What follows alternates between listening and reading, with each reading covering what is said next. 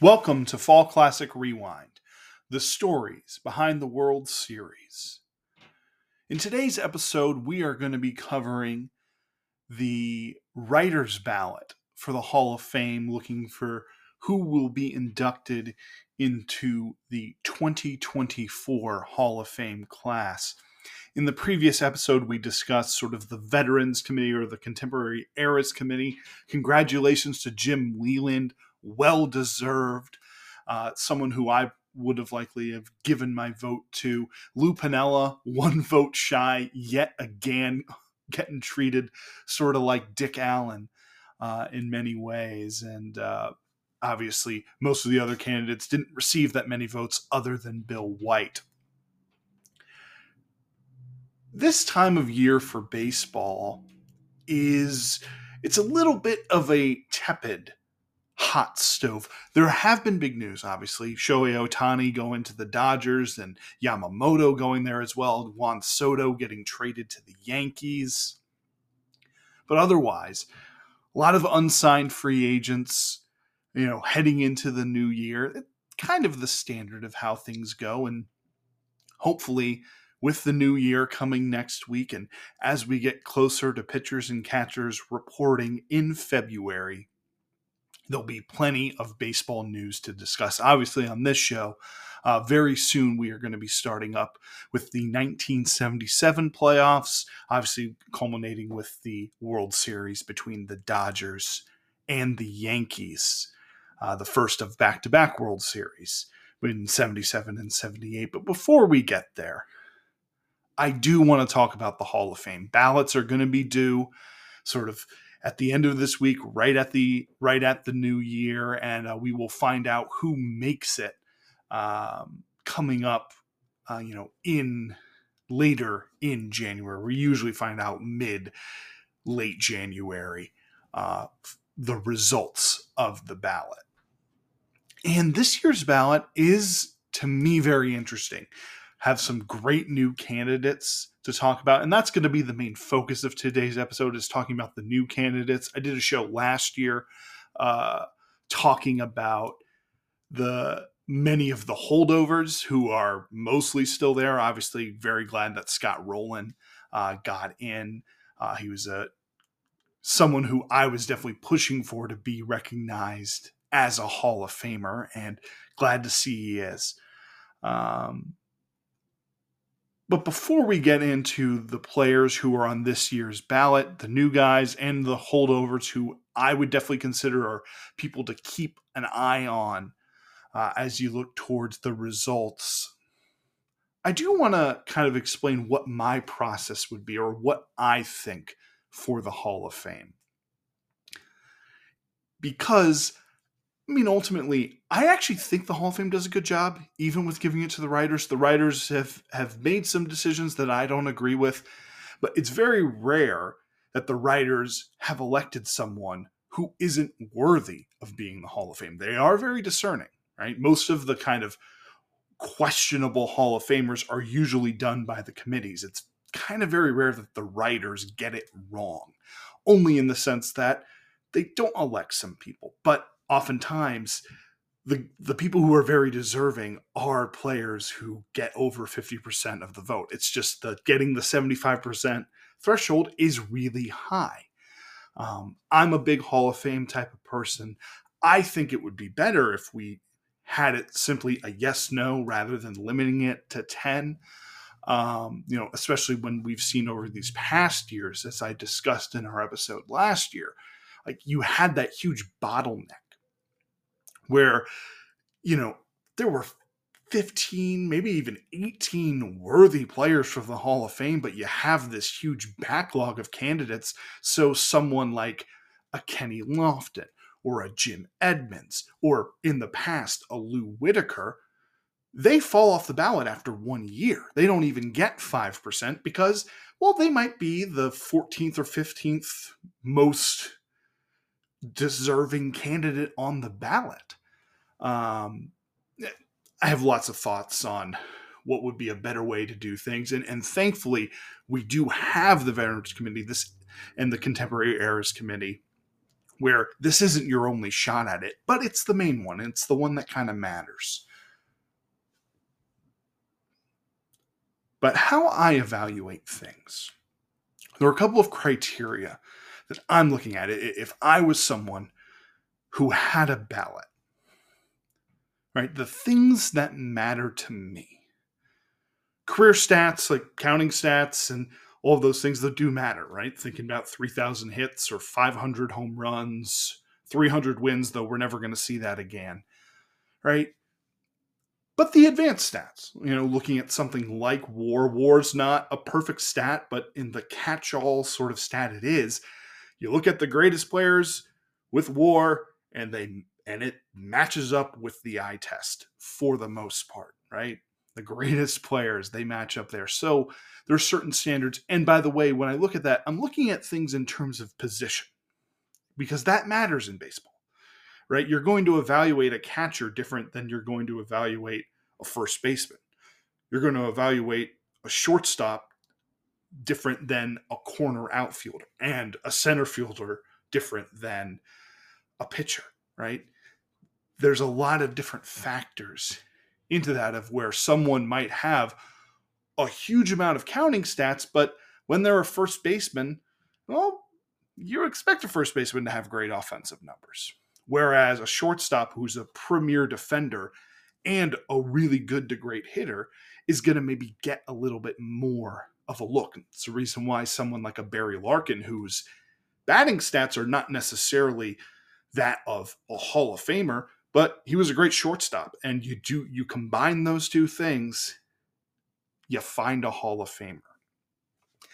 This will get interesting as we discuss some of the candidates, especially on the pitching side, because the standard, right? Because it's all about sort of matching a standard. Jay Jaffe, who's a great Hall of Fame writer, recommend to read Cooperstown Casebook or go look at his work. He does work for Fangraphs. He's kind of a great Hall of Fame historian, and his main uh, thing that he's contributed is what's called JAWS, which is combining basically your career war with your peak war, combining sort of the combination of, hey, who were the best at their best and who were the best for a long time.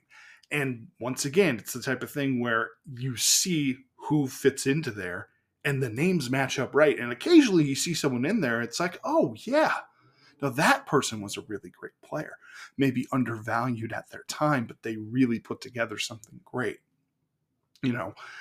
And so to me, with all the discussions of this, it's like that's sort of the criteria I look at. It's mainly statistics based, right? But other things like MVP and gold gloves and all stars and postseason moments and other impacts on the game, right? I believe those things matter. Um, not as much of a stickler for the character clause as others. You know, when it comes to PEDs, I'll have a discussion later about about this um, you know, because I'm someone who would have voted for Bonds and Clemens because they're just like two best players I've ever seen personally.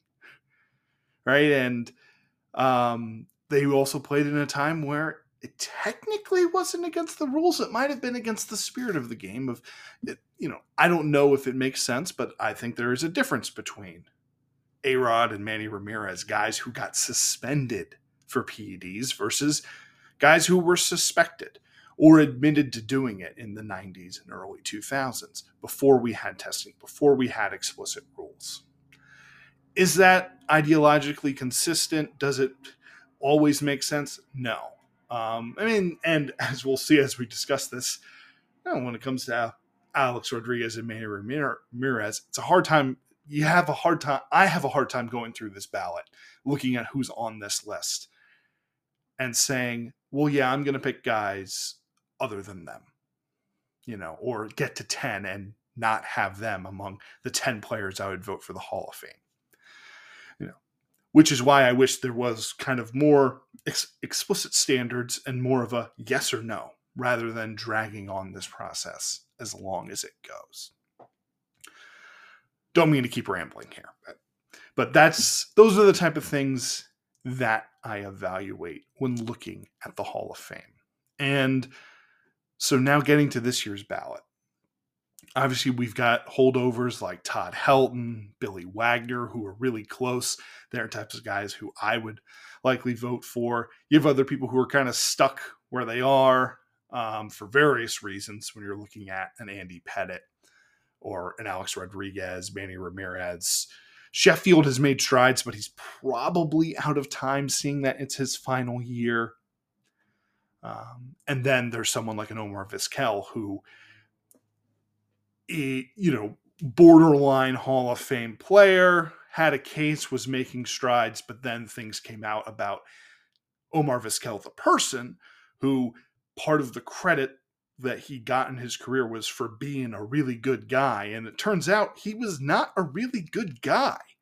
Um, and so that has really sort of, in many ways, hampered his case perhaps for good reason. But I want to start with the new guys on the ballot. Of course, Adrian Beltre. Adrian Beltre, first guy on the list. The best player probably on this ballot, not named Alex Rodriguez. You know, you look at his career, Adrian Beltre, over 3,000 hits, 3,166 hits, that is good for 18th all time for a third baseman. He's 11th in doubles, 33rd in home runs with 337. W- sorry, 477. Was getting the 33 mixed up in there. Five gold gloves, four silver sluggers, four time All Star, a bunch of top 10 MVPs. Adrian Beltre is a Hall of Famer. He's going to get in. Um, but what I find fascinating about his career, right, is through age 30, despite picking up a lot of hits, 1,700 hits, having a top two finish in MVP with a 48 homer season, his 2004, like, walk year is one of the best walk years you'll ever have. But his time in Seattle was not that great, you know? So through age 30, think about this you know, despite picking up 1,700 hits, around 250 home runs, Adrian Beltre just had a 105 OPS plus. He was just 5% above league average, which, you know, for a great defensive third baseman, it's pretty good. But nowhere during this time were we thinking, Adrian Beltre, now that's a future Hall of Famer.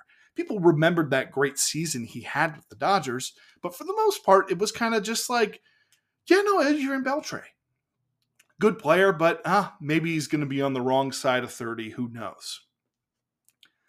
A lot of players make their Hall of Fame careers.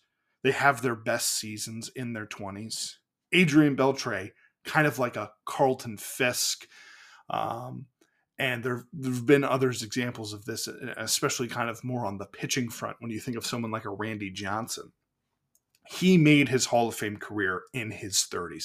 Think about this past the age of 30, so when he went to Boston for a one year pillow deal and then went to Texas, nearly 1,500 hits, 227 home runs, 130 OPS plus, 30% above league average. Four time All Star. I'd never made an All Star before that. Three times Silver Slugger, three times Gold Gloves, five times finishing in the top 10 in MVP. You know, this is a guy who, and then on the advanced stats, through age 30, had 44 career war up until age 39, basically the other half, 49 war. A lot of it on defense. He's one of the all time best third basemen. I mean, that's just what's interesting about Adrian Beltre is he wasn't the guy that we thought of when he was first playing as a young player, like you do with a Juan Soto or Bryce Harper or Mike Trout. You know, that you're like, oh, well, this guy's up young and he's going to be a Hall of Famer. Well, he was a good player, but eh, it, it was just sort of kind of an afterthought, right? You know, just a good player. And then he poured it on in his 30s, making himself a, Hall of Famer. And he was going to be that, like, probably even if he hadn't reached 3,000 hits. But here we're going to have our first highlight. Our friend Matt Hicks of KRLD on the call because it was the middle of the game. He was taken over for Eric Nadel in the middle innings of this game. Here he is against the Orioles on a summer day in 2017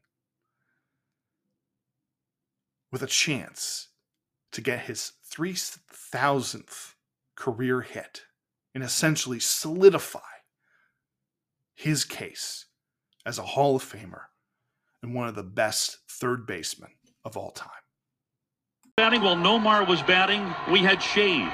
But as Adrian comes to bat, the clouds part, the sun is shining. 3 and 0. Here's the pitch. Swinging a hard hit ball inside third, base hit down the left field line. Mazara gets to third. Adrian going to second. He's got a double for 3,000. Adrian coming away from second, looking as a banner has been unveiled.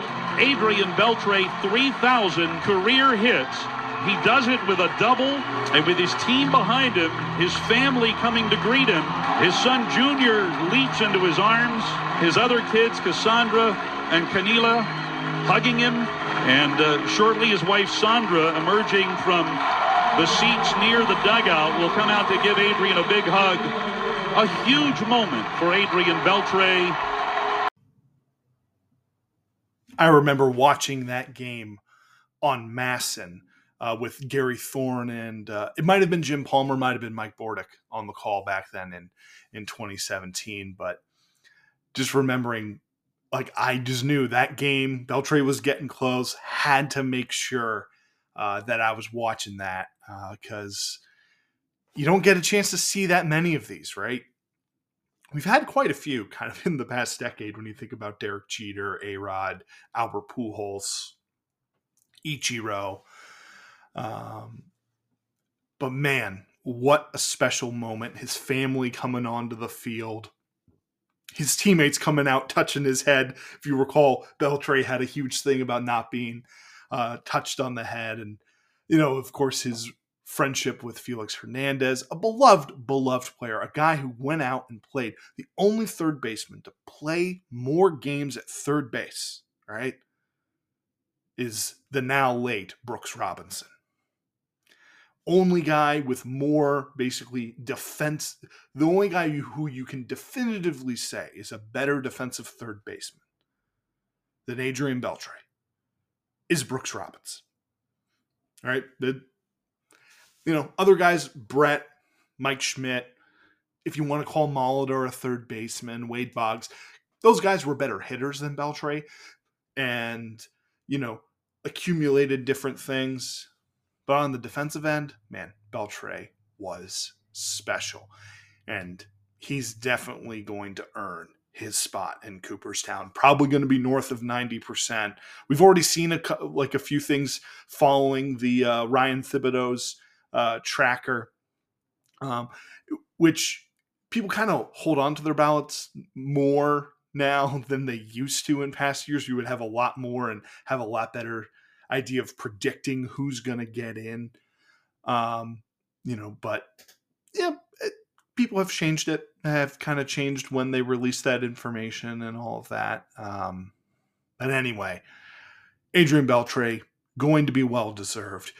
Definitely, basically, the first name I would check off on this ballot. Because, again, just kind of describing my process, every year is a new ballot, where that's where you've got to consider the new guys um, you got to do things in a certain order. I mean, basically, it's sort of you re rank the players every year. Essentially, that's my thought. And I give a little bit of special precedence to guys in their first year and guys in their final year.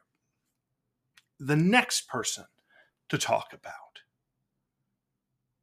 is the Minnesota boy himself, Joe Mauer. Now, Joe Mauer, it's a very interesting case because if he had spent his whole career as a catcher, even the like the later years, there's no doubt he's a Hall of Famer. There's there's not there is not any doubt in my mind that he'd be a Hall of Famer because you're talking about a guy with over 2,000 career hits, hit over 300 for his career, 24% above league average. Uh, by the way, having an MVP, one of a, a great all time year, gold gloves, silver sluggers, beloved player. The issue, of course, with Joe Mauer's case is the fact that he did not spend his entire career as a catcher. In fact, he actually technically played more games not as a catcher. It's just about 50 50, though, right? Um, bulk the bulk of his career he spent as a primary catcher. It's just the final five years because of concussions, he no longer caught, and he was a first baseman. And so he added on some counting stats and kind of onto his war total to get it over 50 and get over 2,000 hits and 400 doubles. But his Hall of Fame work was done in his first like nine to 10 seasons. It's really eight full seasons as a catcher. He had one sort of half season that he was injured, and his rookie year, he only played 35 games. But again, this is a guy who, in that time period, as a primary catcher, had a slash line of 323, 405, 469, good for a 135 OPS plus, right? That's Hall of Fame level from a catcher. That is elite. And by the way, a really good defender in that time period as well. That's the time where he won an MVP, had multiple top 10 finishes in MVP, was a three time batting champ as a catcher. I mean, come on, right? As in with the advanced stats. And the way I look at it, right? Those first years, it's very similar to like Buster Posey's career, where you have an MVP, you have really great offense from a catcher who also provided great defense, a beloved guy. It's just that you also throw on five years of him being Casey Kotchman or James Loney. Um, if he had done those as a catcher, which is kind of Buster Posey, of course, had a great final season, but he also had a couple of years of not necessarily being a great hitter, being an above average hitter. Um, you know, but he did those as a catcher, so they're kind of more valuable than they were for Joe Mauer. But they're very similar in my eyes. And Buster Posey is a sure surefire Hall of Famer. Does he is he just gained that credit because he's a three-time World Series champ versus Mauer, who had to deal with the horrid Twins' terrible playoff luck? You know. I don't use postseason to punish somebody, right? Or lack of postseason success to say, well, this guy can't be a Hall of Famer because he didn't succeed in the postseason. Eh, it doesn't really matter to me. It elevates a player, certainly, but it's not going to be used against them in my book. So for Joe Mauer, I look at him and I'm like, yeah, it's a Hall of Famer. You thought of him as a Hall of Famer in his time. It's just that eh, you don't have as much of the the rest of the career there. The one thing that is important though is comparing to your position of all time, but also within your time. There was no doubt during that time period, Joe Mauer was the best catcher in baseball. Right? For that eight year period, Joe Mauer was the best catcher in baseball. Before him, it's Ivan Rodriguez. After him, it's Buster Posey. Yadier Molina was a great, probably top five catcher for that for a very long time, and um, he's probably going to get in the Hall of Fame. But like that matters to me too, right? When you're, how are you against your peers of all time, but also within your time? I think it matters a lot. And so for me, I couldn't get through this ballot and not include Joe Mauer. And what I also think of was his final game. What's interesting about uh, the three new guys on the ballot who I like a lot, they were great doubles hitters. Right? Adrian Beltre, his 3000th hit was a double. Joe Mauer, his final hit, final home game at Target Field in his hometown, his home state, a double. And then the next guy was another great doubles hitter. But after that, after he gets his final hit, they have a lead going into the ninth inning. And with Dick Bremer and the Hall of Famer Bert Blyleven on the call for what was then Fox Sports North, it's now called Bally Sports, Joe Mauer was going to suit up in his catcher's gear and get behind the plate one more time. And well, just take a listen to a great final moment for Joe Mauer's career, a Hall of Fame career, in my opinion. Game of the year, and with a one run lead, the Twins are going to change pitchers and catchers.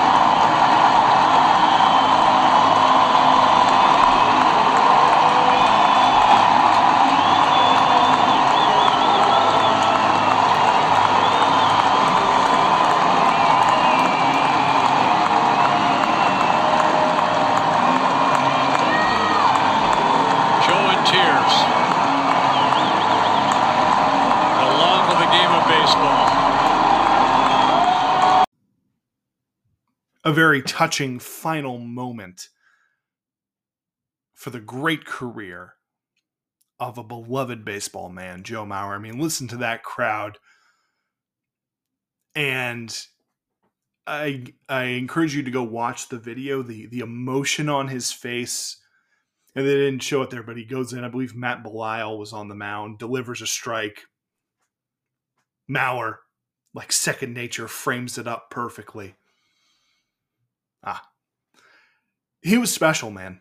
Like he was such a great player. It, we talk about this thing and, and and sometimes it can be a little our nostalgia can overrate things but you know he was the type of player where you're like you're looking at him and you and you know it's a hall of famer uh, and you're just hoping the career was long enough and i think it was just long enough for mauer as opposed to a new guy on the ballot like a David Wright, where David Wright has about eight or nine seasons that are great. But when you're a third baseman, you you're going to want more longevity versus a catcher. This is again comparing positions, right? This is where it matters. Of I'm a little bit more forgiving to a shortened career for the brutal position of catcher, where whereas hey, the other great third baseman of all time played a really, really long time. And that's unfortunate for David Wright, who is a Hall of Fame caliber caliber talent, put up Hall of Fame caliber years, just not enough of them. But, you know, he's the type of person where if some other guys had been cleared off the ballot, for sure I'd consider a vote for David Wright.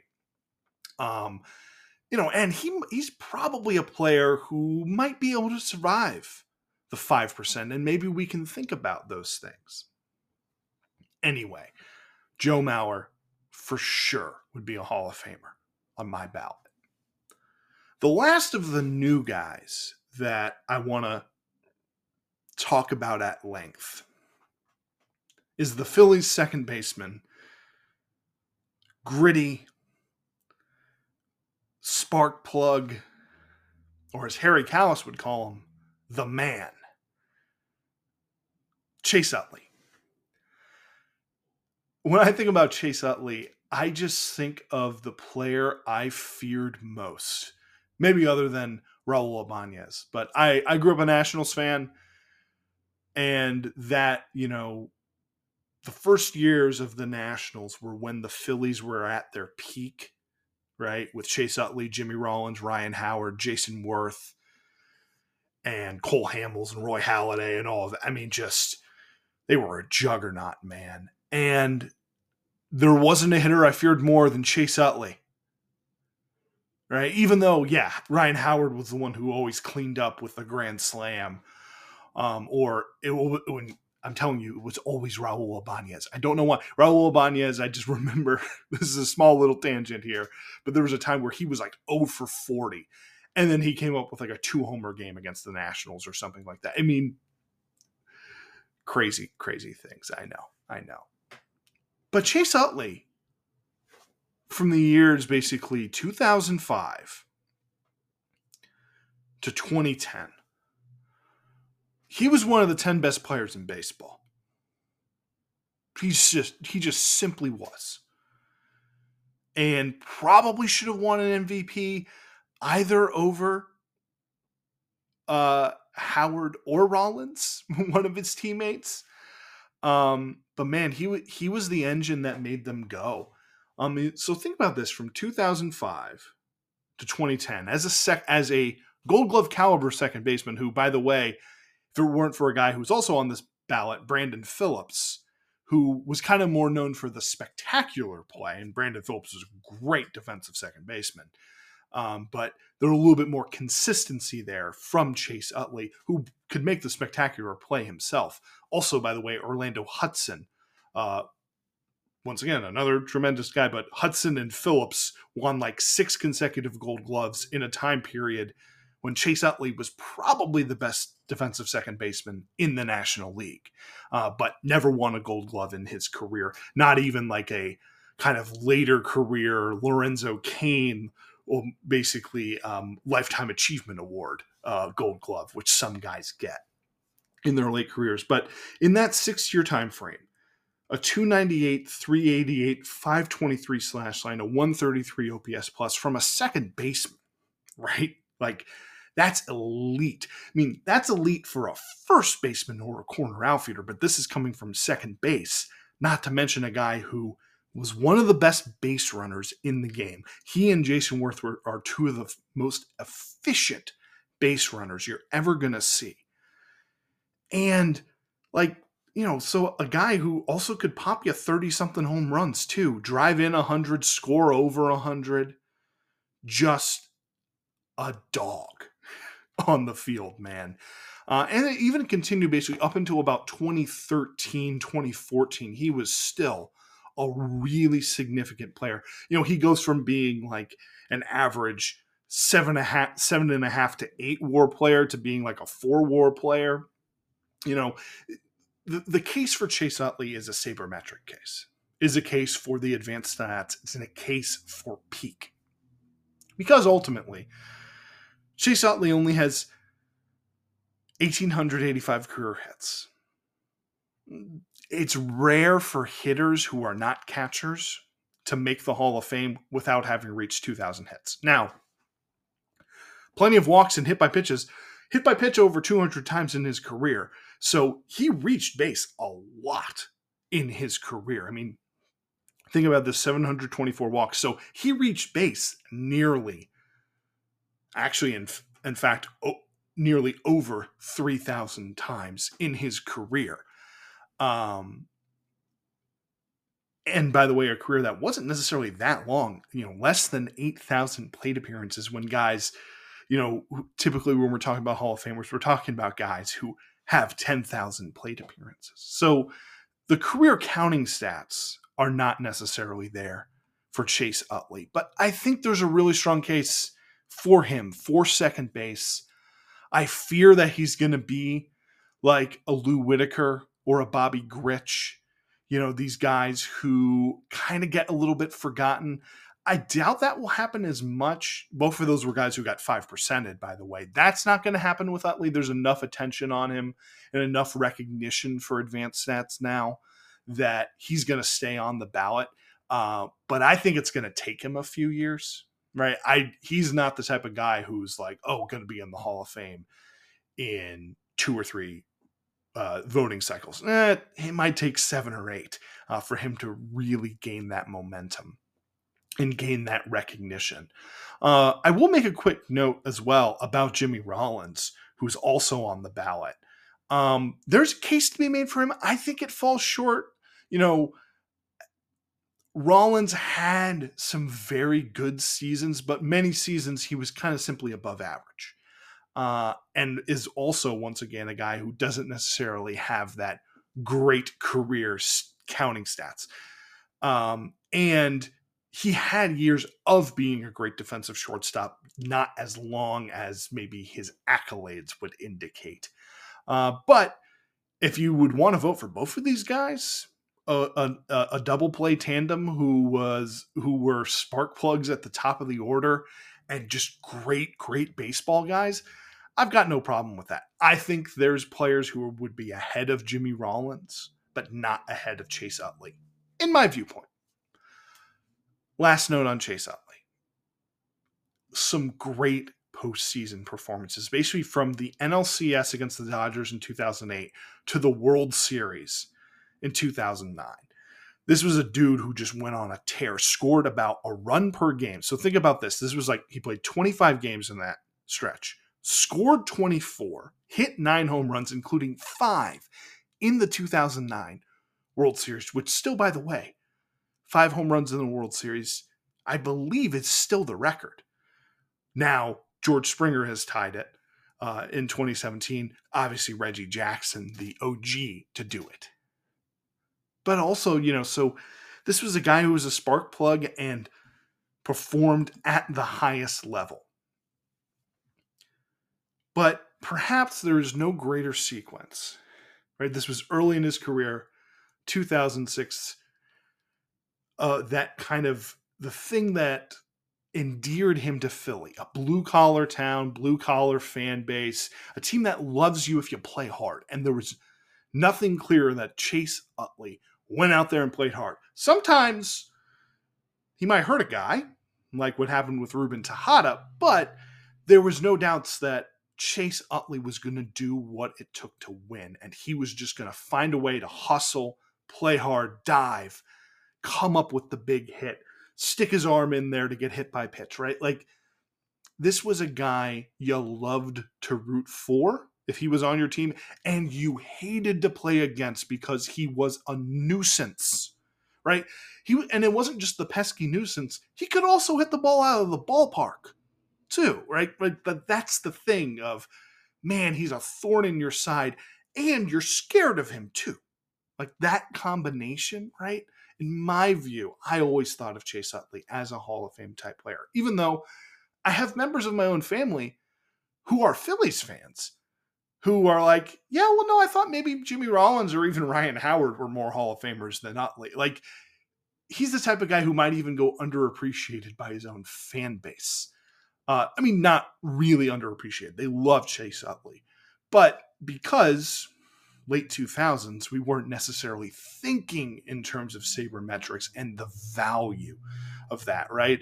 Chase Utley wasn't always the guy out there putting up the baseline numbers that you love, but behind the scenes, when you really dig into it, he was such an essential cog in the system.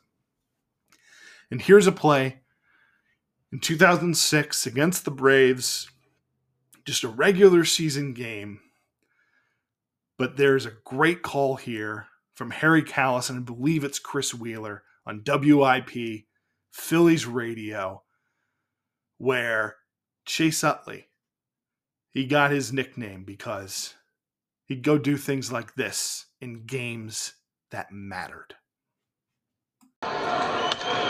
Driven to deep left center field. This ball is extra bases. One hopping off the fence. Nunez scores. Rollins scores. Flying around third. Victorino. He scores a bases loaded double. Chase Utley and the Phillies have taken a 5 to 3 lead here in the seventh inning.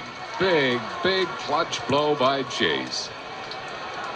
Well, those bases loaded numbers just went up. Really? 58 wow. runs batted in now with the bases loaded. He knew they were committed to get him out away, and he wasn't going to let them get him out away. So it was a slider. It hung a little bit, and he crushed that ball to left center. But that's a great job by Utley to get up on the plate a little bit and say, you're not getting me out away.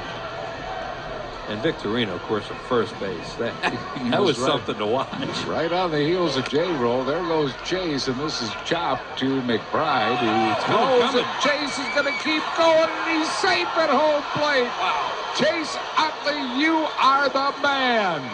Wow, what a base running play after a bases clearing double, and the Phillies lead it six to three. And that's just great hustle. He's trying to steal third on that play. And when that ball was chopped high in the air, he that's just him. He just kept on coming. And they got to get the out at first. They don't think he's scoring from third, and then the throw home is too late. That's just that's fun. That's fun to watch. Speed on those last two plays get you more runs. Nothing like it. Well, Chase gets his teammate Ryan Howard to run batted again. He really was the man. A great, great player, beloved by Philly. And like I said, the guy you love to root for and you hate playing against. That there's like there's like almost no greater compliment to a player and perhaps their style of play uh, than man, I hate that guy. He's always beating us uh, Chase Utley. Don't expect that he will make it. It'll be interesting to see what percentage of the vote he gets. Like, is he a guy who comes in around 30, 40%, or is it going to be more like 20%? Uh, you know, because looking at guys like Scott Rolen and um, and there have been others who have started around, or Larry Walker, who've started very close, dangerously close to that five percent and then they end up getting in on the ballot. So I'll be very curious to see where Chase Utley falls. I think that will be the last of the new guys that I would vote for because because of the holdovers I think are above the rest of the guys on this list, including uh, like a David Wright. I'll come back to a few kind of nods to the new guys on the ballot after I talk about who I would consider among the holdovers obviously the first question A-Rod, Manny Ramirez, they're the best two ba- players on this ballot, best two hitters on this ballot. Um, the question is, what are your thoughts on PEDs? I kind of, you know, I, I torture my mind a little bit in thinking, well, is there a difference between guys who get suspended versus guys who don't, or those who are sus- suspected and those who aren't? Um, and so for me, I'm like, I've got to address everyone else before I come back to them. Little spoiler here. I think I am going to include them on this ballot um, just because it was going to be hard for me to find anyone else I really, really thought was Hall of Fame worthy. I mean, that's basically my process, right? If I can find 10 other people who are Hall of Fame worthy, my votes are going there right? And, and, really Hall of Fame worthy. Well, I'll get to a couple guys who are borderline for me. Um, it's just the level of A Rod and Manny Ramirez. Kind of hard to leave them off your list. If you want to leave comments or get at me on Twitter or whatever to argue your point, uh, just let me know because I think it's a discussion we should have, right? And we, as base as a baseball community, whether it's writers, whether it's fans, we have not come to a consensus on where we stand on this. For the most part, right? These guys kind of get the majority of votes from the writers, but not enough for that level. So there's enough of people who are, there's enough of a voting block that says no. Uh, and I'm not to say that they're wrong necessarily, right? Uh, I just want to make sure we're in a process where we are voting people in, we are bringing people into the Hall of Fame, and maybe, just maybe someday, we're thinking we can address this. It's probably going to have to be an Eras committee or some type of thing down the line.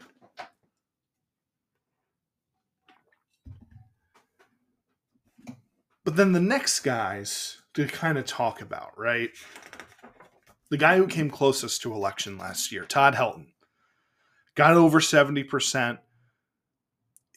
It's it's hard to know based off of the tracking whether or not he's going to get it this year, but I think he deserves it. Right? Todd Helton, say what you will about Coors, but right, he was great everywhere he played. Yes, he was just outstanding, outstanding at Coors. He just didn't end up playing for another team, so we didn't get to see him like a Larry Walker, right? Perform at an elite level on other teams. But also, by the way, we should recognize the greatest Rocky in team history. That's kind of my opinion. I am I'm also of a believer of guys like Keith Hernandez should be in the Hall of Fame um, and should be recognized. Like you're you don't necessarily have to be a slugging first baseman to make the Hall of Fame. You can also be a great defender and just a great hitter. So, in my book, he's a Hall of Famer.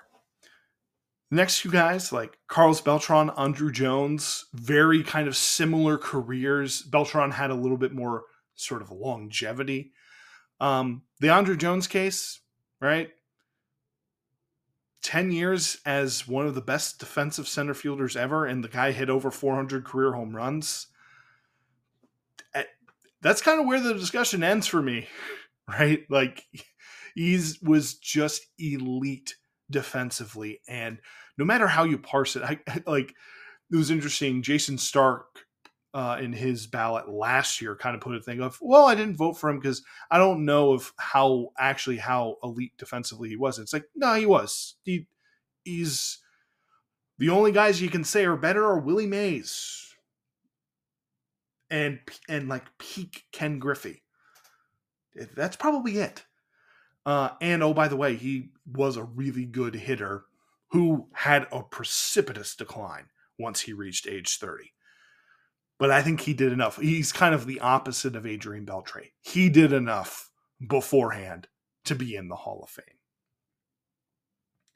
And Carlos Beltran, right? Carlos Beltran's a guy, great defensive center fielder early in his career, amazing postseason success, over 400 career home runs as a switch hitter. Yeah, that guy's a Hall of Famer to me. Um, and I don't care as much about the Astros scandal um, as someone who's like, hey, you still got to hit the pitches, right? Even if you know they're coming. Um, but also, other teams around the league were doing similar stuff. People try to go for edges, cheating, trying to get advantages. It's a thing in baseball. It's a lot more widespread and rampant than anyone would like to admit. But those of us who know the game and have played the game at any like somewhat advanced level. Division three baseball is not that advanced, but like no, you're searching for edges, you're trying to steal signs. If you provide technology, people are going to try to abuse it, right?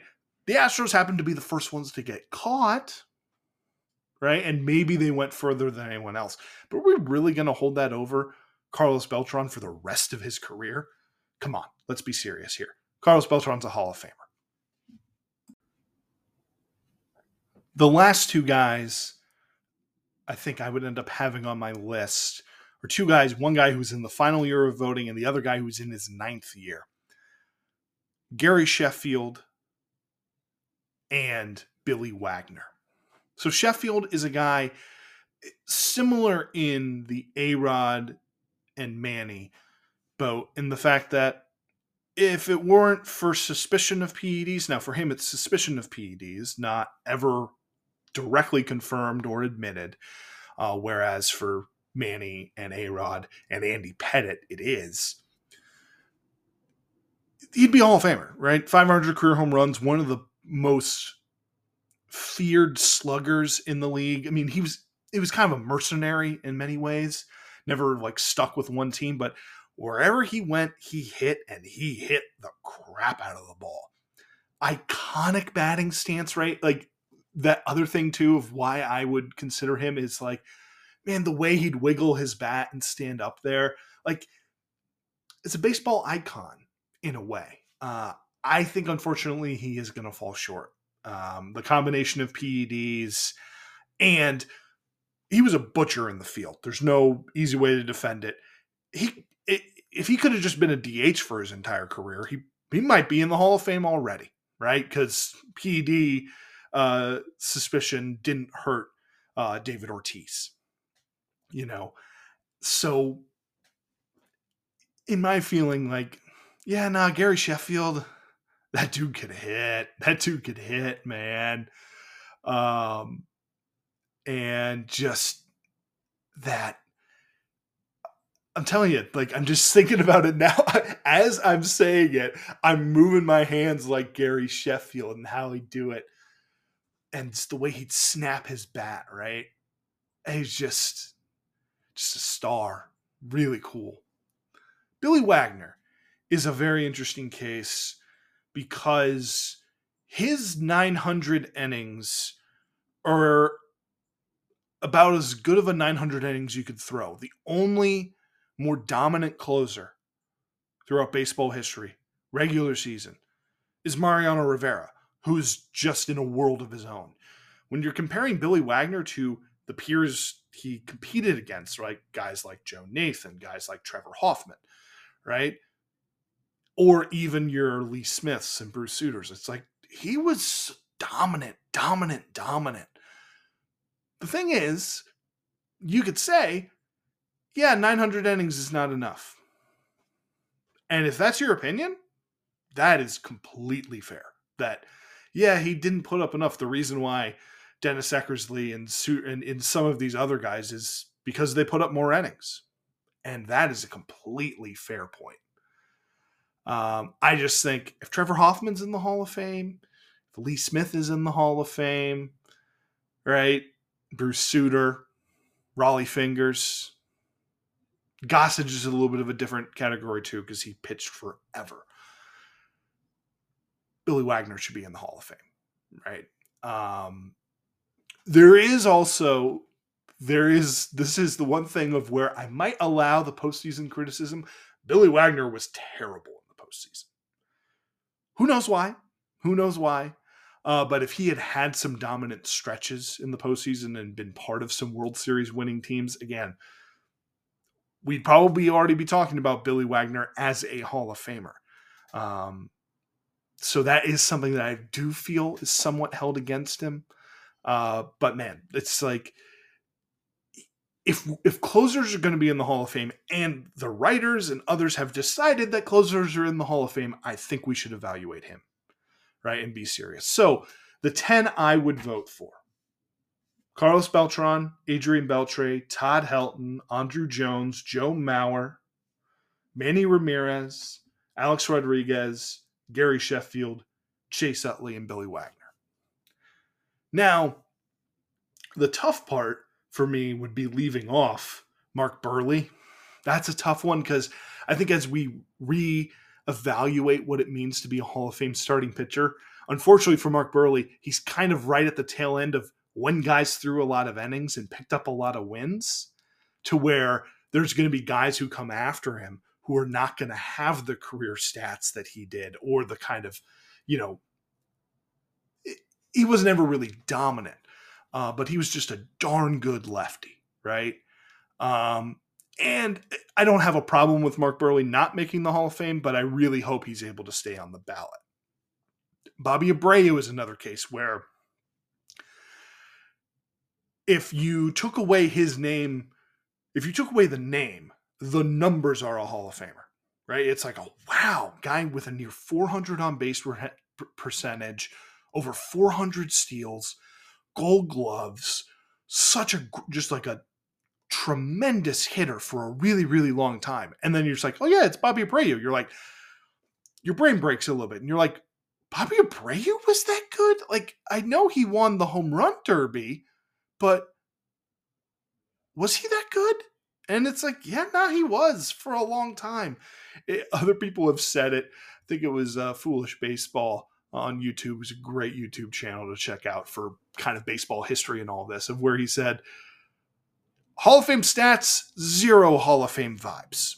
Like, and so it would be tough for me to put him on this ballot. Like, I can't really, in good conscience, say, well, I'm going to put Bobby Abreu and not Alex Rodriguez and Manny Ramirez.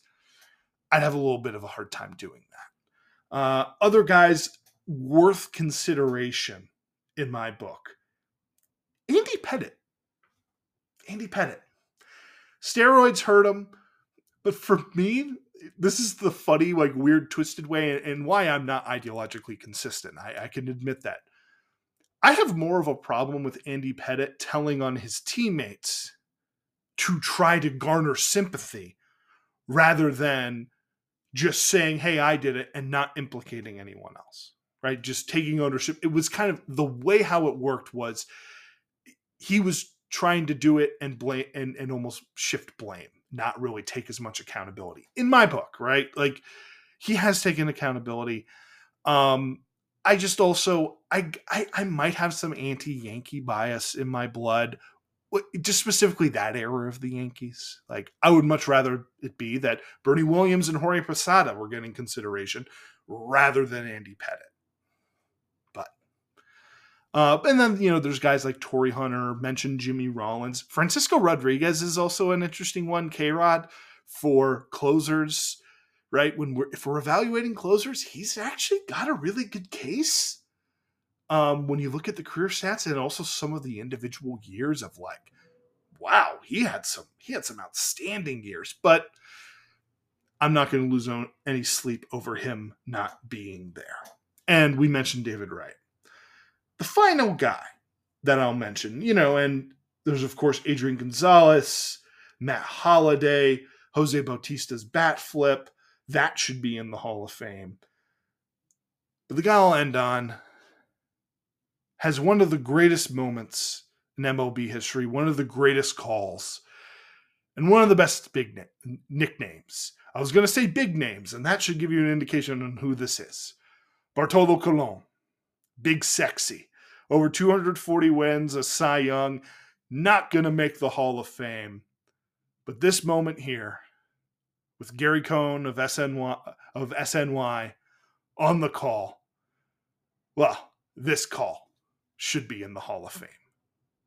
Looking for his first hit of the year. Oh. He drives one. Deep left field. That goes Upton. Back near the wall. It's out of here. Bartolo has done it. The impossible has happened.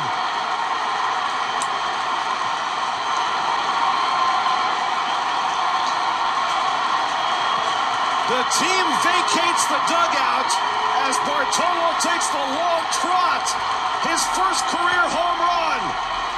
And there will be nobody in the dugout to greet him. this is one of the great moments in the history of baseball. Bartolo Colon has gone deep. I want to say that was one of the longest home run trots I've ever seen, but I think that's how fast he runs. now they'll flood up the tunnel and give him his just due his 226th career at bat. You knew if he ever made contact in just the right way, he was strong enough to do it. And now Bartolo has brought down the house. Yeah, that call and Gary Cohen should be in the Hall of Fame. That's going to do it for us here on today's episode.